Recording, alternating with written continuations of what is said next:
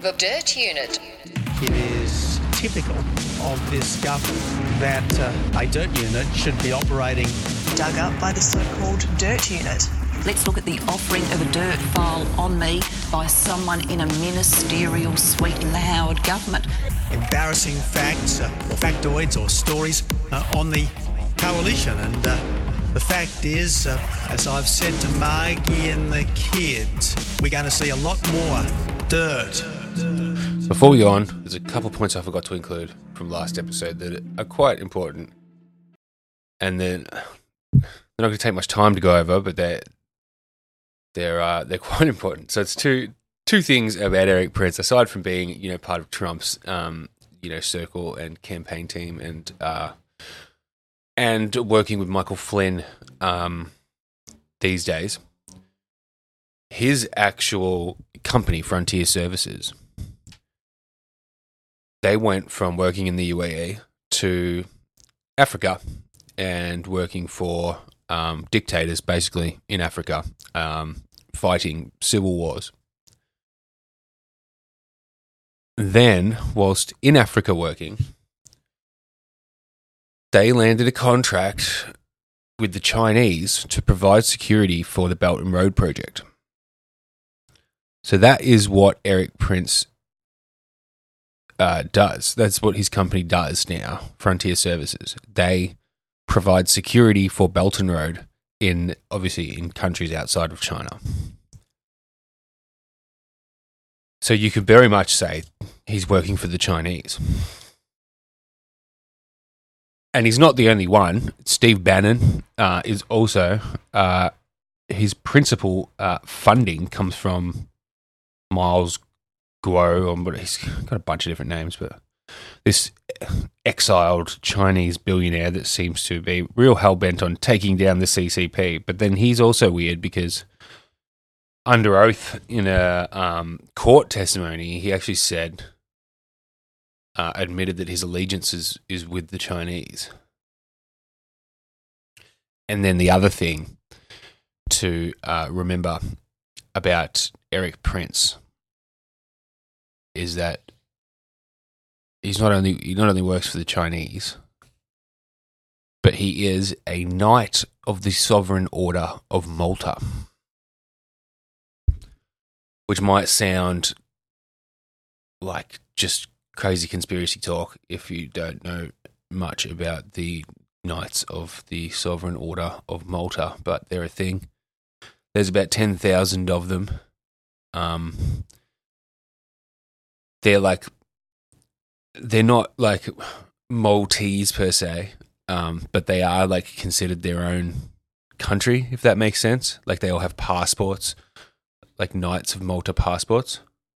Yeah, they I believe they're all considered diplomats, so they have whatever privileges um, being a diplomat grants you, like diplomatic immunity for certain things, and then also, um, you know, they have like a, a special bag they can uh, they can take through customs, uh, and then it's not allowed to be checked.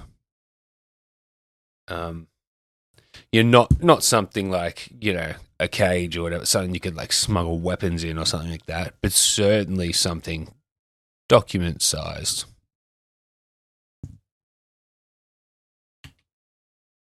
So there's some interesting points to consider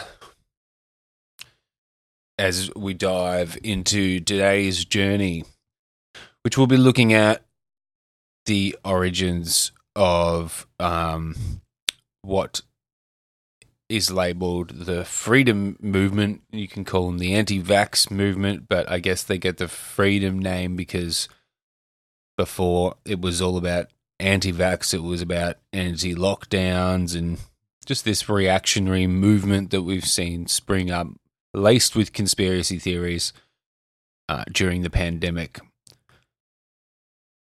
I've spoken about this before uh, in a live stream that I did on Facebook, um, but I, I've s- sort of know a bit more details now.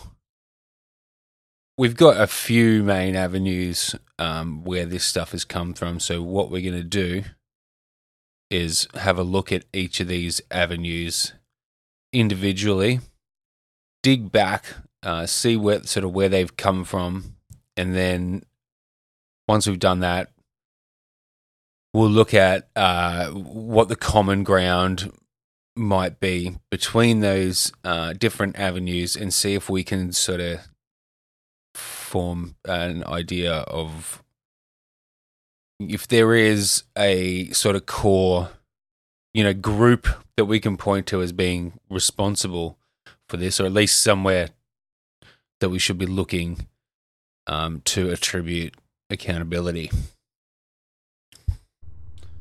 So let's get into it.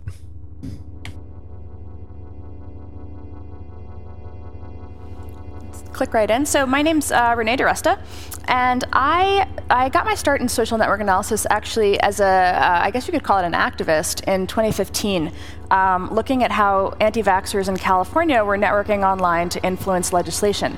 And I was interested less in um, an academic understanding of the problem than in an understanding of how they were coordinating, who they were communicating with, where their high centrality nodes were, and why that little purple section out there, which is not very uh, interconnected nor very influential, um, that is the public health community. So, trying to get a better understanding of where we were falling down, how this infrastructure had put itself together. Uh, green are anti vaxxers, blue is the autism community, red is uh, at the time the American Tea Party, and the emergent yellow cluster was we were watching their messages evolve in real time as they were losing uh, votes in the California Senate. So we were really interested in very specifically um, how this was happening. So I wound up um, in early 2016. This is not work that I did, but this is the ISIS Twitter census. Uh, I wound up getting asked by the Obama administration to talk about social network analysis and how, again, we could understand uh, who was doing what and how, because what we were finding was that ISIS's methodology for uh, creating high centrality uh, influencers, recruiters, spreading their message, building the digital caliphate was very similar to what we were seeing being done by other entities. And so I met these researchers. We kind of compared our findings and we saw this remarkable similarity in tactics, which leads to um, the kind of first premise that I'm going to stay here, which is disinformation is not a truth and narrative problem. It's an information ecosystem manipulation problem. The narrative uh, is, a, you know, of course, related to the particular actor, the particular thing that's happening. But when we look at this as a conceptual problem, the issue is that um, this is a function of the information ecosystem that we have. So, this is a, a technique that can be used by anybody who wants to disseminate a message. And that was Renee DiResta speaking at CSICon 2019 in a talk entitled Information Warfare Defining and Analyzing, talking about how she got started in this space um, researching anti vaxxers organizing on Twitter and noting their similarity to the way that ISIS would uh, spread their message and recruit members. Now, we can get a bit more uh, information on, on who exactly she was talking about uh, in an article she wrote at the time uh, in June 2015 on Wired.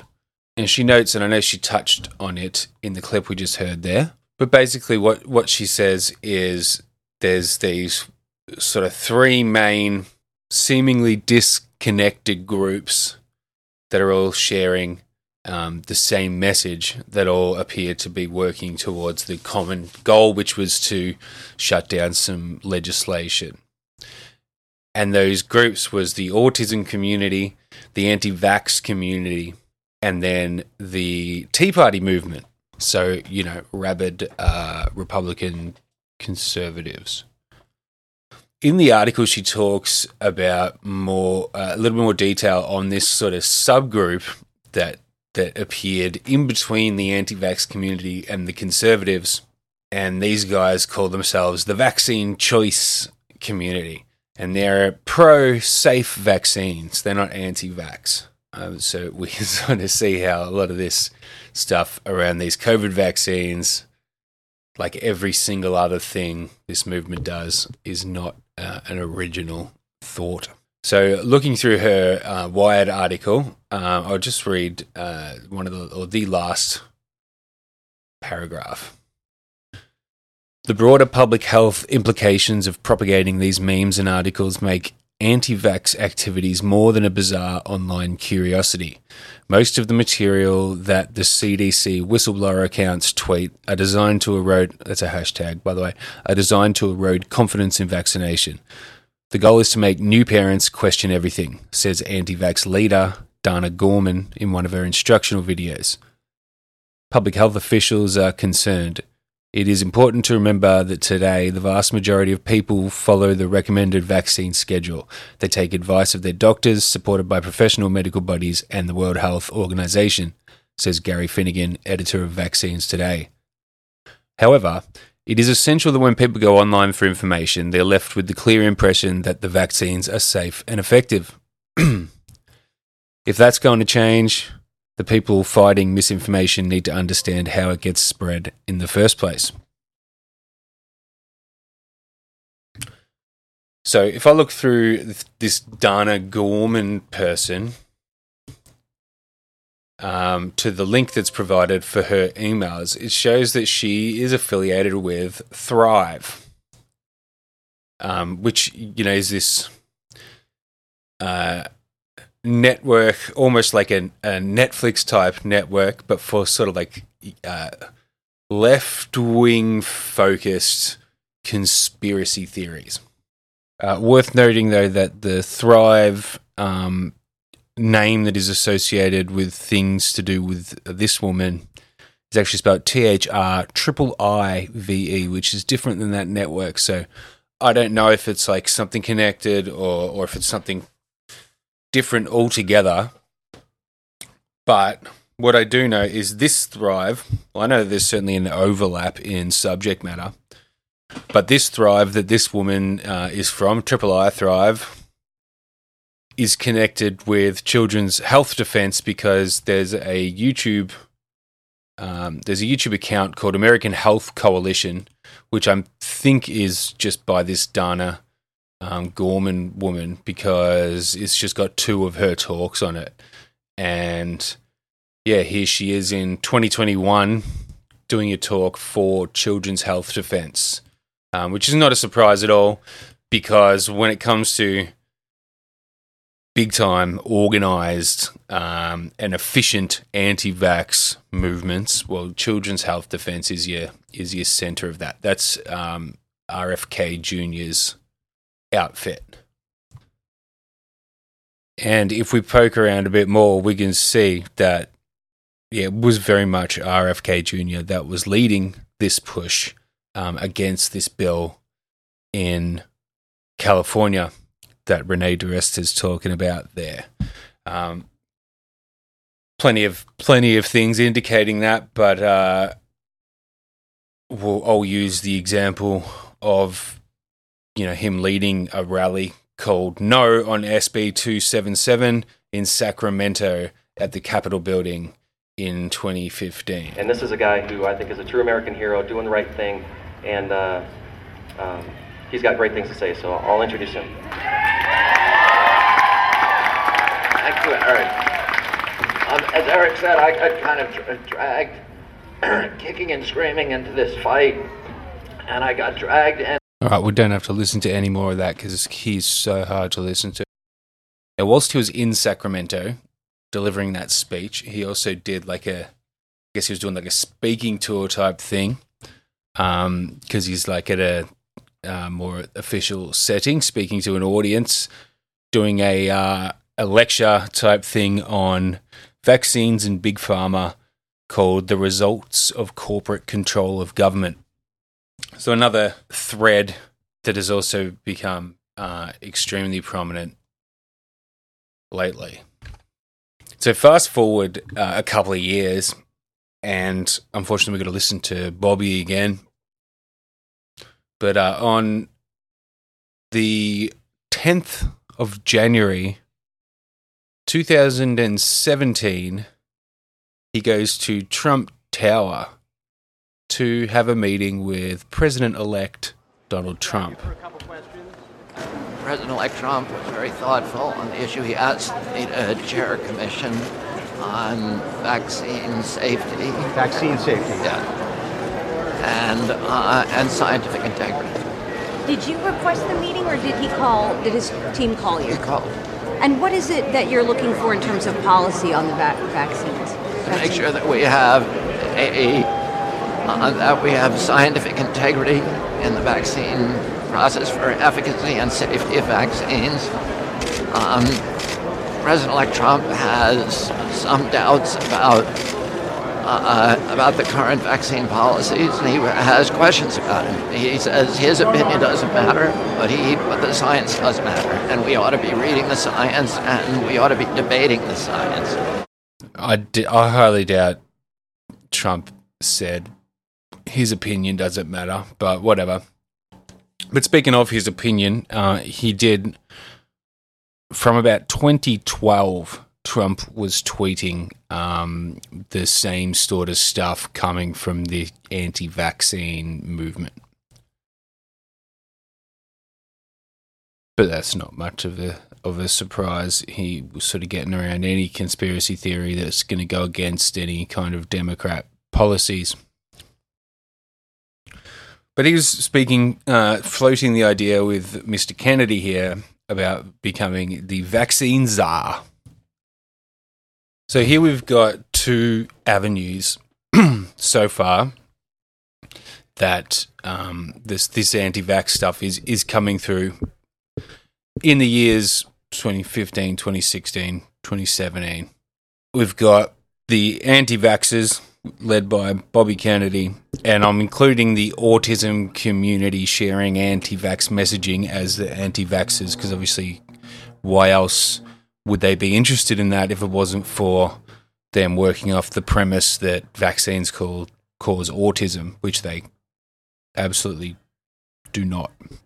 Then we've also got the Tea Party movement, which is um, the Heartland Institute, uh, had a lot to do with the creation of the Tea Party movement. It's built as a grassroots movement, but it's very much funded by the Koch brothers. And um, you can think of the Tea Party movement as like a proto QAnon um, created in resistance against Obama.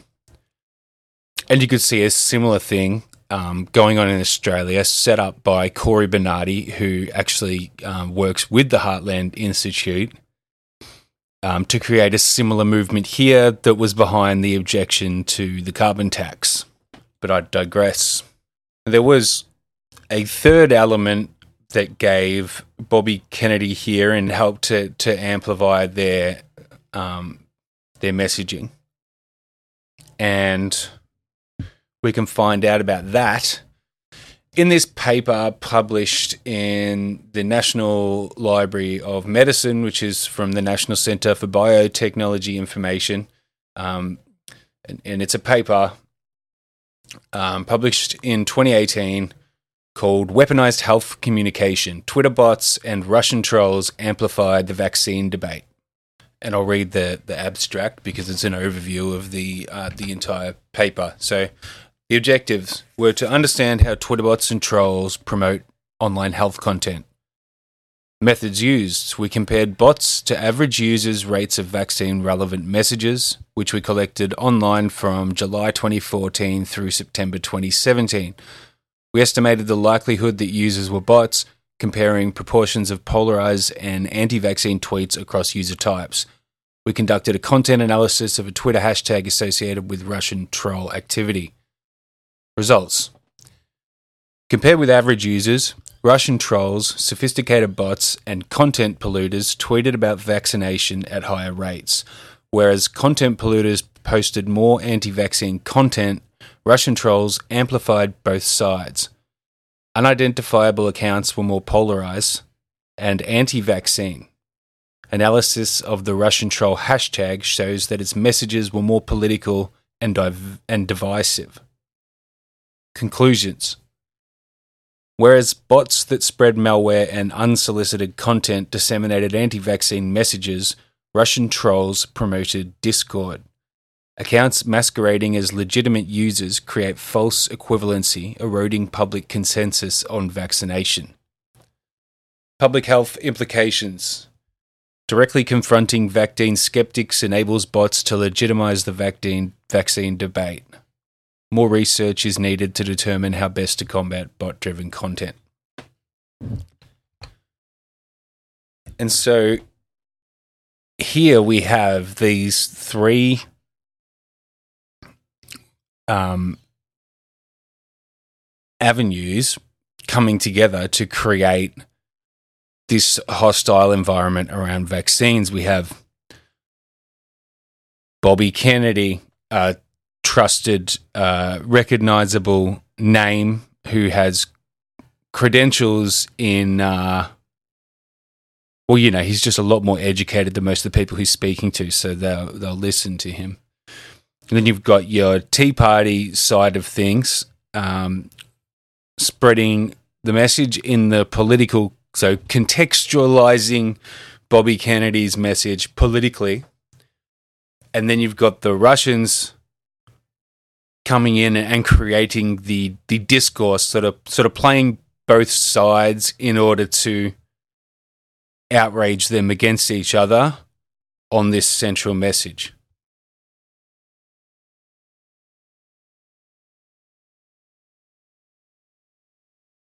Yeah, are they working? Are they working together, or is this just very sophisticated, well um, executed, and well planned um, on behalf of the Russians? to uh, is this the Russians or is this the Russians exploiting a weakness in democracy uh, and and using it to you know eat away at their enemy from the inside? I mean, it's hard to say, but we can actually um, it's hard to say without um, you know, being at the top of the information of the Internet Research Agency, I guess. But uh, let's continue.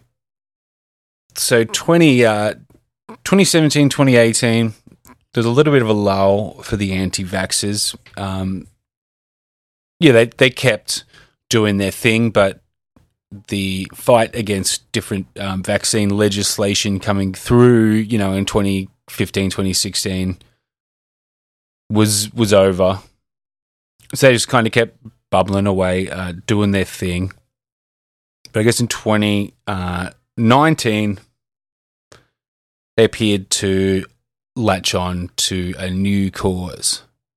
And by this point, Children's Health Defense, Bobby Kennedy's outfit, has become sort of the main hub for anti vax information. And his website, or their website, and they've got like a portion of the website called The Defender, which is like a news a news site. You know, they write art, they've got a whole team, they write articles um, about anti vax type stuff.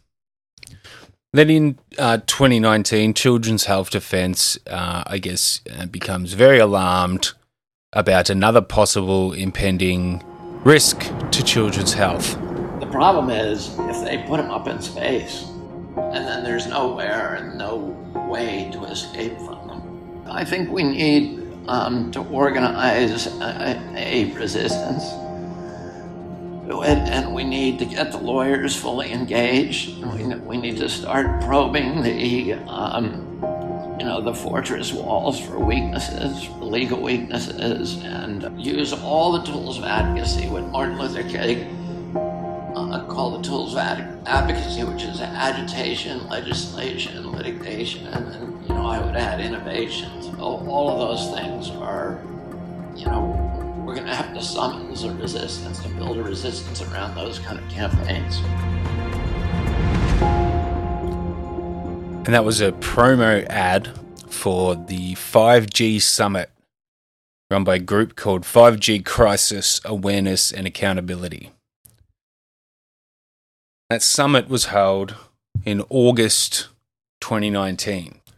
August, uh, it's actually held August into September, went over over the course of four days, up until um, September first. Then we have Uh, at the same time, again, the same pattern. Um, this is a, an article on a on a blog um, from that same week, um, September September eighth, and it's called "Tea Party to Prove Risk of Five G Internet." And it um, goes on to say members of the Elk Grove Tea Party ran a vigorous campaign to oppose progress by buying ads on Facebook and sending those newfangled email messages to the city's leaders voicing their opposition to 5G.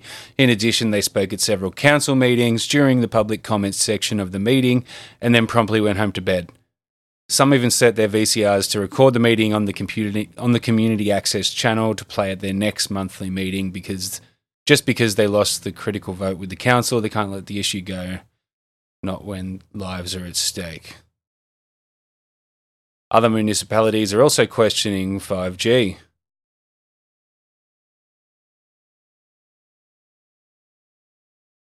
With the approval of 5G by the Federal Communications Commission and lacking any court precedent, the Tea Party is having difficulty making their case. The health argument is hard to take to court because the FCC has sole discretion over whether the emissions of an electronic device are safe a right unquestioned by any current court cases or pending further legislation.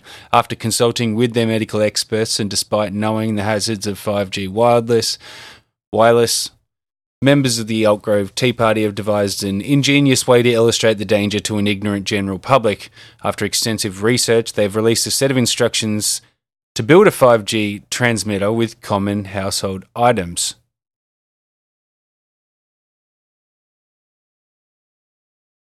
What? The following was secretly recorded at their last executive board meeting and released to one of our chief correspondents. 5G transmitters are designed, are described as being about the size of a pizza box while warming some leftover pizza. That's where the idea came to me. After consulting with Steve, who used to be in the Air Force during the Vietnam War and knows all about radar, we decided to use a radar range aka a microwave oven, to mimic the long term exposure to a 5G transmitter. 5G transmits at 40 watts, while a typical microwave is about 1000 watts. Using simple math, math, math, using simple math, 1000 divided by 40 is 25. Thus, one hour of exposure to a microwave is equal to more than a day being near a 5G tower.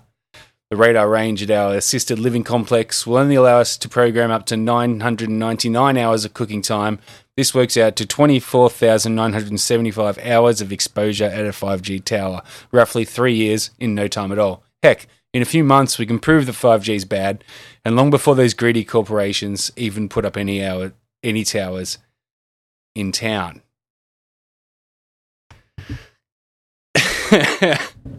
okay. So, I mean, I'm not going to point out the flaws in that. I'm sure I'm sure you can see them for yourself, but even I know, or my very limited knowledge of 5G, that it is not the same. It is not. It's not the same microwave waves that are produced by a microwave. So that means absolutely nothing. But anyway, we can see there again the Tea Party working in unison with the anti vaxxers to push conspiracy theories around 5G. But I guess the question is where did they get these ideas from um, that 5G is harmful? Now, it is worth mentioning that these kind of conspiracy theories have been floated um, through every generation of um, wireless transmission that has been rolled out from 2G, 3G, and 4G, now 5G. I've even seen things starting to pop up warning of 6G. So getting in early, I suppose. But uh, it, it is a thing. Um, but, you know, if you were researching uh, what the best, you know, what would be an apt conspiracy theory that's going to get, um, that's proven to you know have legs in your target audience.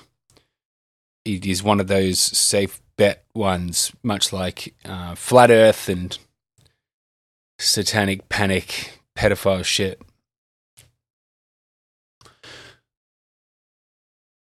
But is this just the Tea Party and the anti vaxxers and defending children's health, um, you know, latching on to old tropes? Or are they getting their information from somewhere? Well, at the as early back as the start of 2019, Russian outlets were laying the seeds for the 5G panic. There was a um, little mini documentary on RT, uh, which came out at the start of 2019. Well, some might ask, there's got to be a catch. So joining us now is our correspondent, Michelle Greenstein, with uh, the latest on uh, 5G. And I guess the question would be that here's the setup. Ba-dum-bum. Is there a catch? There is just a small one. It might kill you. Good to know. So you'll find. How so? Well, a few days ago, actually, a group of scientists, doctors, environmental organizers, and concerned citizens got together and they called for the urgent stop to the deployment of 5G. They said Hmm. that it's been proven harmful to human bodies, that this is an experiment on humanity, Hmm. and that this should be called a crime under international law. Let's talk about today's technology, what we have going on today. Your phone is constantly sending electromagnetic magnetic fields in and out of each other. Whether or not you're receiving a notification right now, all of our digital tech sends this data back and forth, right, using these invisible microwave radiation signal, signals, aka radio frequency radiation. Uh-huh. That's today's tech. We have every cell tower, every router constantly pulsing with radiation, whether or not you're using it. Science shows that this causes DNA damage, cancer, among other things. But don't take my word That- for it. that- and that's just with 4G. That's just with today's technology. Before we get to Correct. 5G, right now you got some of it, but not that much. And that was that anchor there on RT was Rick Sanchez, not to be confused with the uh, Rick Sanchez from Rick and Morty. He was a started off as a CNN correspondent, got um, got the boot after some controversy, ended up working for Fox uh, in one of their Latino stations, uh, and then ultimately ended up at RT. But RT produced a, a bunch of this stuff on 5G. It was a big focus of theirs, and this is where the hysteria around it that was um, then then uh, organized by the children's uh, uh, your anti-vax um, RFK side of things and the Tea Party. Is where it all, all came from. And so again, you have these three groups working in unison, though rather than um, Russia seemingly coming in at the back end and stoking the flames, here's Russia providing the narrative that these other groups run with. And they do the same thing um, that they were doing with the vaccines, uh, with with all the Twitter accounts and, and Facebook groups and stuff leading the conversations around. But much like the anti vax movement, these people were encouraged to start their own Facebook groups and organize on a community, on like a local community level. And here it took off um, most prominently in Mullumbimby, um, in like the Byron area, where they had some um, some fierce anti five G groups, and, and, and I think as recently as a few months ago there was a five G tower burned down. But if we look at the most prominent 5G groups in the world, seemingly linked as part of this coordinated um, worldwide effort to stop 5G, uh, we can find this website, which was um, banned by most platforms at some point, and it's called whynotnews.eu. Um, I've done a bit of work to try and find out you know where the website's based and who's behind it, and it's all very private. So we can pretty safely presume that it's a Russian website. They've got a list of the top 100 Stop 5G Facebook groups. In the top 10 worldwide Stop 5G Facebook groups, Australian groups make up the third largest, which is a group called Australians for Safe Technology. And then the largest anti 5G group in the world. And it's got over 100,000 members, or, or had, it's gone now. And it's called Worldwide Unified Peaceful Action Against 5G. And the founder and admin of that group is this guy. Hey everyone, uh, my name is Matt Lawson. I'm from the uh, Worldwide Unified Peaceful Action Against 5G. That's a mouthful for you. Um, we're down in Melbourne today at the Botanical Gardens. Uh, we had a really great gathering down here. Um, quite a few people got up and spoke about the different things that are happening around the world. Um, obviously, it was uh, a protest mainly for mandatory vaccinations and talking about pro choice, uh, the idea of people being able to choose whether they want to have their kids and their families and themselves vaccinated in regards to the COVID 19 crisis that's been happening. Uh, myself, I'm running a 5G page. We came down here to support the guys running the protest today. Um, it ran really well. Everyone spoke, um, got up and sort of got their educational points across. Police were a little bit I wouldn't say heavy handed, but there was a, not the best coordination happening there. We've gone and spoken with them ourselves afterwards um, with the idea that more protests will be happening going forward. So uh, if you keep watching, uh, have a look at our page, go through Mosh's page as well. We'll definitely be doing more of these protests. We'll be very coordinated. Um, we're going to make sure we get our points out there. Um, we want everyone to know that the uh, 5G network's been rolled out without consent. Um, it's been rolled out without any community consultation, and we're going to be here trying to make sure that uh, that people are accountable and that this is this is done in the right way. So that's from May 2020 at one of the first sort of um, reactionary COVID measure protests. And that protest in particular was organised um, by two people, Craig Cole and Fanos Panayides. And Fanos, in particular, cites 5G as one of the reasons behind his uh, quote unquote activism.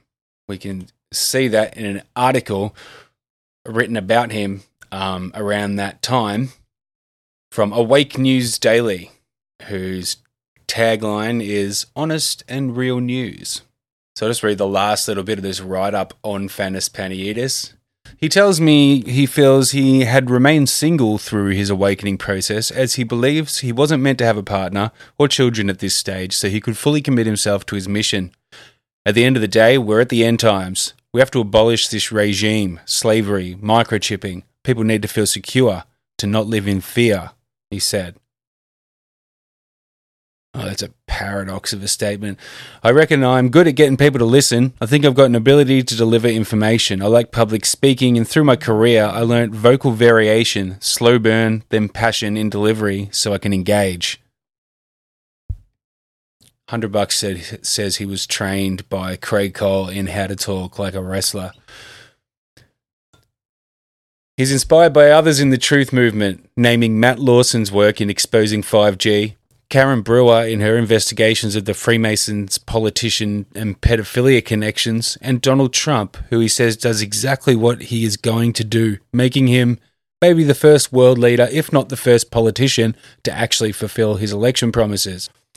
And it's worth noting that this same time as this interview and as Matt Lawson's clip that we were just listening to, so which I guess this this happened um, you know, over this um, protest. Uh, Fanos there was also interviewed by Avi Yemini uh, on Avi's website. Now, Fanos and Craig Cole potentially came through um, a different avenue that we'll look at another time. But uh, but eventually, these different avenues all met up and uh, joined their forces. So Facebook had a bit of a, a crackdown on uh, anti-vax content, and Matt Lawson lost his page, and he restarted it again. But in the two odd years since restarting the page, it's only managed to gather about 700 followers. But what they did is converged with um, a whole sort of like bunch of people, uh, loosely connected conspiracy types, um, all sort of converged and started their own group called United Collective. And here we have um, all this sort of different um, aspects of this this um, reactionary COVID measures movement, um, all sort of like converging. So you've got your sort of 5G stuff, you've got Matt Lawson, you've got this Zev guy from Mullumbimby who who runs um, a lot of the, f- the 5G stuff around there. You've got Mr. Just Asking Questions, Pete Evans. Yeah, you've also got like uh, Usura Rose of the um, Millions Rise, and then you've got your sort of late to the party with that group. Um, I guess the same kind of thing happened, and they had to sort of dissolve and then reformed as Millions Rise. Uh, and this is where your politically affiliated side of things um, start coming into into the group as well, and where all these different um, different threads converge. In the interest of keeping it relatively digestible, we'll just just stay on. Uh, we'll stay on where we've got to now, just in regards to the five G and anti-vax stuff at this point. So let's recap. What we've got here is Russia supporting and stoking um, the flames around the anti vax stuff as far back as 2015. We've got RFK Jr. stepping in to become the focal point of that movement around that same time. And then we've got before Trump had even taken office, after when he was just the president elect, meeting with RFK Jr., looking to make him vaccine czar, apparently. That didn't end up happening, but interesting that they were meeting at the start of 2017. Then we have a bit of a lull in the anti vax stuff, and they pop back up to prominence, warning about the dangers of 5G, which was a fear mongering campaign orchestrated by Russia and pushed through Russia's propaganda networks. And then we have, interestingly, we can actually see, if we look at RFK's um, campaign on 5G, we can see him specifically targeting certain areas that ended up being the biggest sort of anti 5G um, communities, such as the UK and Australia. And whilst these uh, these uh, groups are bubbling away and, and gaining support and being shut down and then reforming, and in the process covering up its tracks, unfortunately we find that around July 2020, uh, everything sort of started to take its form. And I'm talking about like here with the um, with the freedom movement here, sort of started to take its its final form, or its uh, not even its final form, its starting form, really. And then uh, and then we see the same in the US. and uh, and in other countries. And in the US, this was coming from the it just, was called Reopen. Um, the Reopen um, movement, protest movement, and this was orchestrated by a group called Freedom Works, which is like an activist, um, organi- like an organization that sort of like trains activists to go out and push free market causes, as they call it. It was um, it was started by the Koch brothers in the eighties, I believe, and has been sort of one of their main vessels. Like was um, instrumental in the organization of the Tea Party. It's sort of been their main vessel for astroturfing. And it very much appears, which you can read all about on the on my Medium page, medium.com slash at pest control AU. Um, have a look at the one called Freedom and Liberty, which sort of just describes this whole time in detail. And it was very much a copying of these reopen protests in America, um, which is what was sort of like copy and pasted to these other countries by consolidating the little bits and pieces of these different um, movements that have sort of formed around this resistance to COVID and centralizing it. And we do have an organization here that is directly a um, sister organization of Freedom Works, and it's called Liberty Works. And it's an offshoot of the um, a think tank called the Institute for Progress, um, and it's run by this guy Andrew Cooper, who, along with Barclay McGain, ended up um, founding Turning Point Australia. And then Barclay McGain as well is uh, is one of the heads of this this program the IPA runs through universities called Generation Liberty, whose logo is the same logo that uh, Reignite Democracy uses. I'd just like to close this out by reading this report that was written by the German Marshall Fund, which, contrary to what the name sounds like, it's an American sort of like research group. They did a report on um, misinformation at the start of the pandemic, and I'll, I'll just read uh, a bit of it. Over the past few months, coronavirus conspiracies have followed the viral pattern of the disease itself, spreading and mutating online and off. These conspiracies have been amplified by a prominent anti vaccine organization which has seized the opportunity to promote their own 5G conspiracy theories, linking the fears over 5G to already established anti vaccine tropes, implicating big business, state authoritarianism, and elite cabals according to research from the Digital Innovation and Democracy Initiative and the German Marshall Fund. And while many outlets have noted the perceived similarities between the anti vaccine and anti 5G movements in rhetoric and strategy, the Digital Innovation and Democracy Initiative, which I will call DIDI from here on in, DIDI has found conclusive connections between these two conspiracy circles, conjoining a highly organized anti vaccine group with an active and increasingly paranoid base of believers.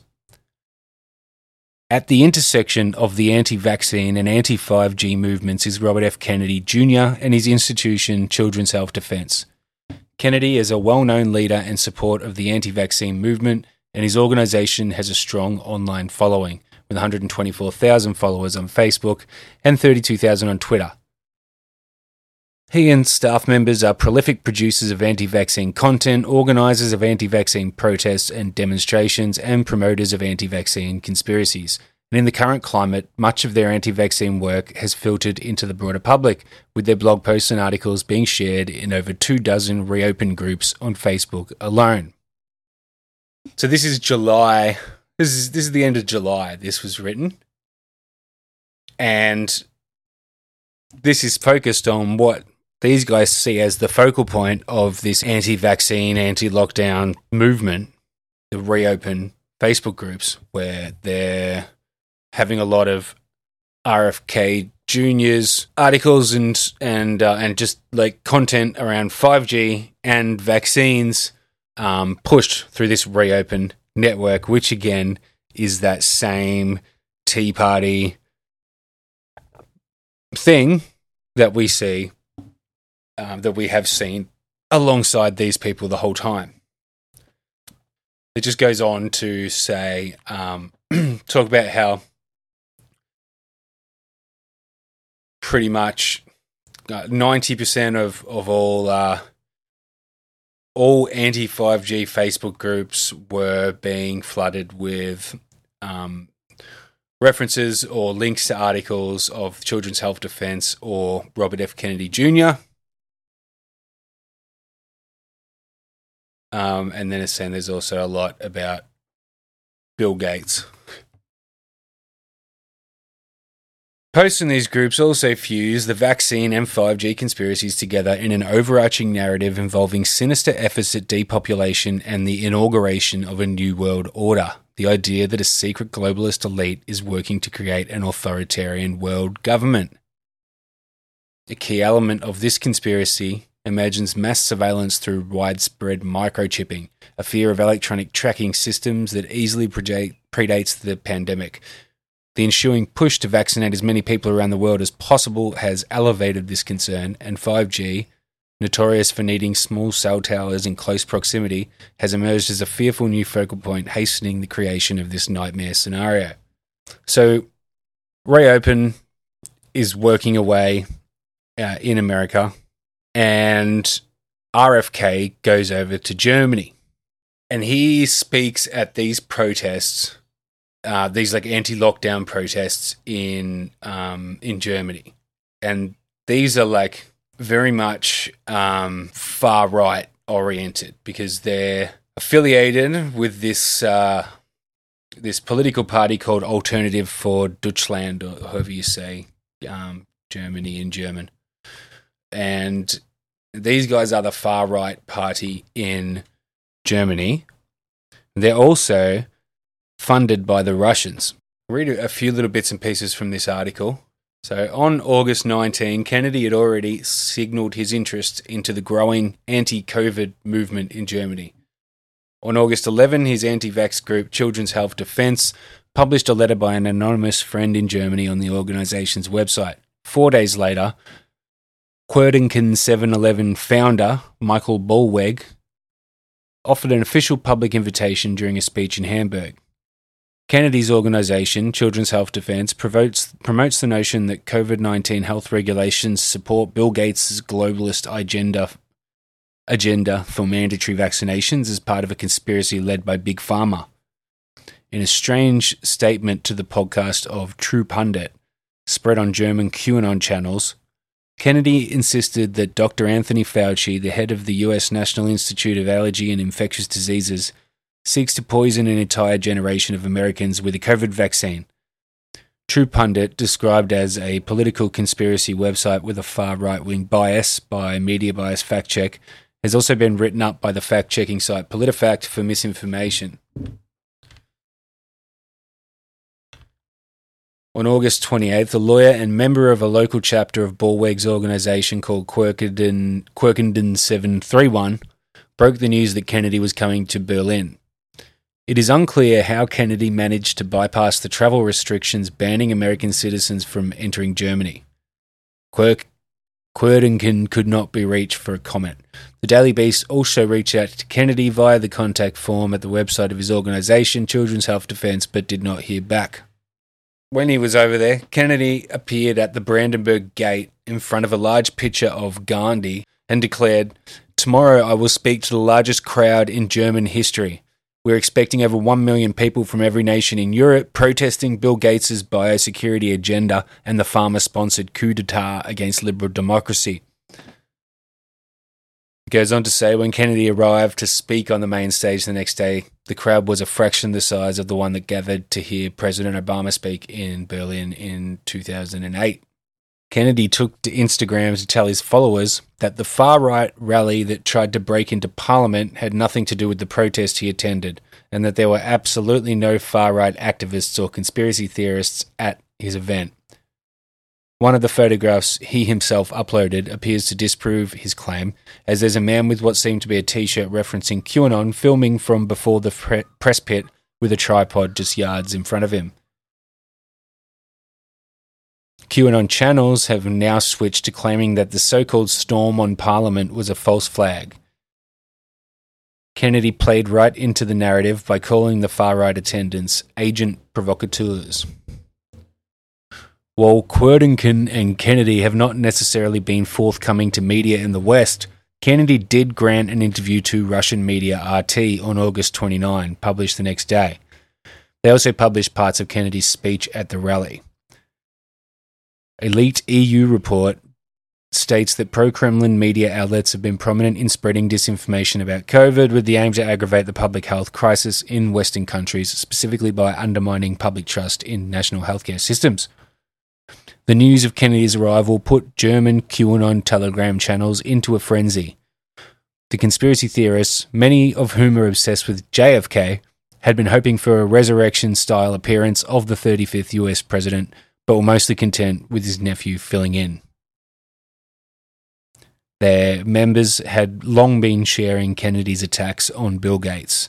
Some QAnon followed, followers have even fantasized about Kennedy throwing Bill Gates into Gitmo. And then it goes on to say admiration for Kennedy and hatred for Gates connects QAnon conspiracy theorists, far right extremists, and the more mainstream corners of anti COVID activism. And I guess what uh, the context that um, that I failed to mention before reading this out is that after this protest that Kennedy spoke at, they fucking stormed the Capitol building.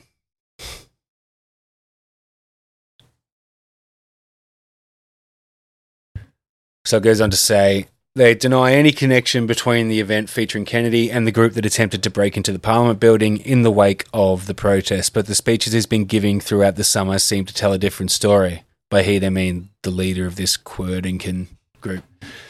At the first large protest in Berlin, Ballweg cited the QAnon slogan, Where we go one, we go all, in front of a cheering crowd. At the same event, he was photographed talking to a former primary school teacher who was convicted for incitement by a German court after denying the Holocaust in front of students at the concentration camp memorial in Dachau.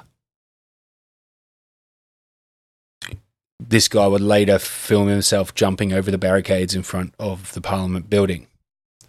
They also dog whistled their support for Reichsbürger, you know, which translates to imperial citizen, a movement similar to sovereign citizens in the US by calling on protesters to research the term peace treaty.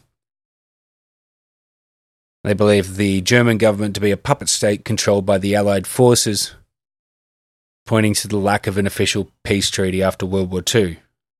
Telegram channels in Germany had previously spread the rumor that Trump made Kennedy his ambassador, and Kennedy was on his way to the Russian embassy where he would sign the eagerly awaited peace treaty and usher in a new government.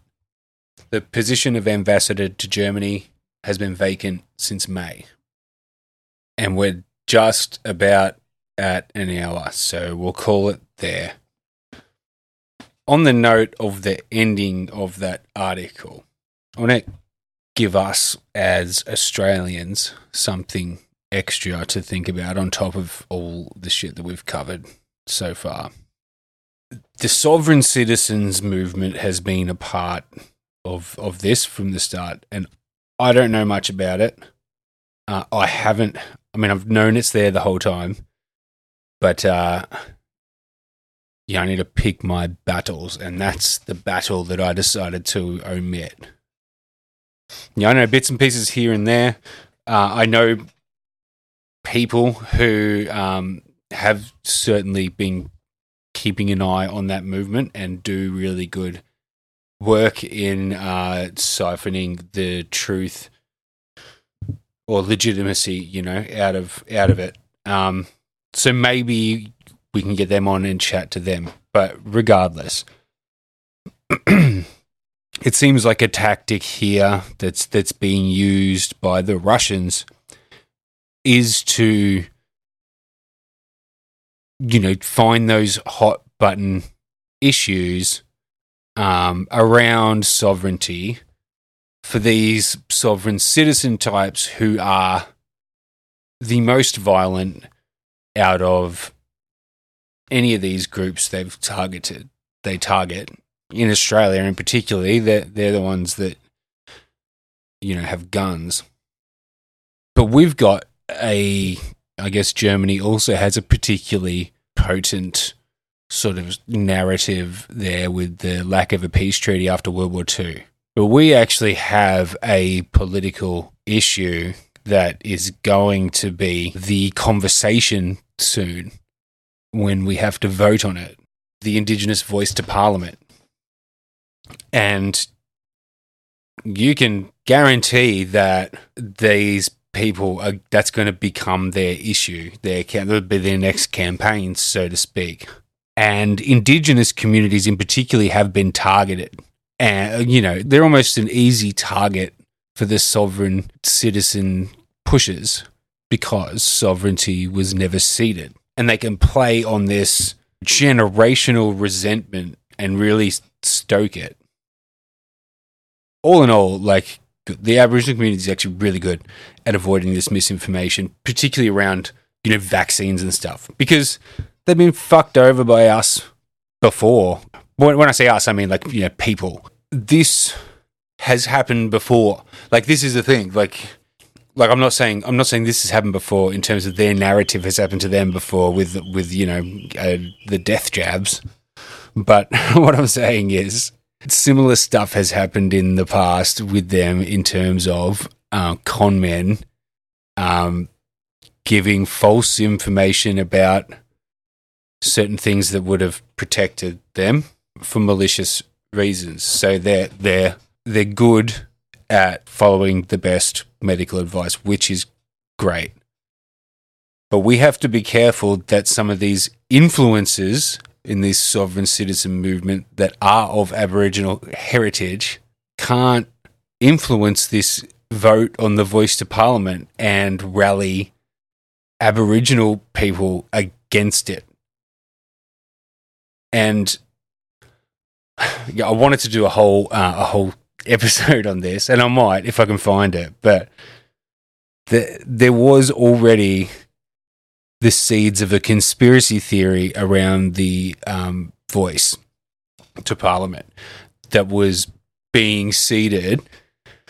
I want to say I want to say 2020, but maybe it was the start of 2021 in a lot of these anti-lockdown groups, in a lot of them, I saw them in one actually, and I'm pretty sure it was the Dictator Dan group, and it was very similar to this the whole like stairs thing, where it's like an account that has been in the group since its inception, but has never posted anything. Just makes a few random posts of like you maybe caption like, "Oh well, look at this," or even just no caption, just the video of these like YouTube videos with this.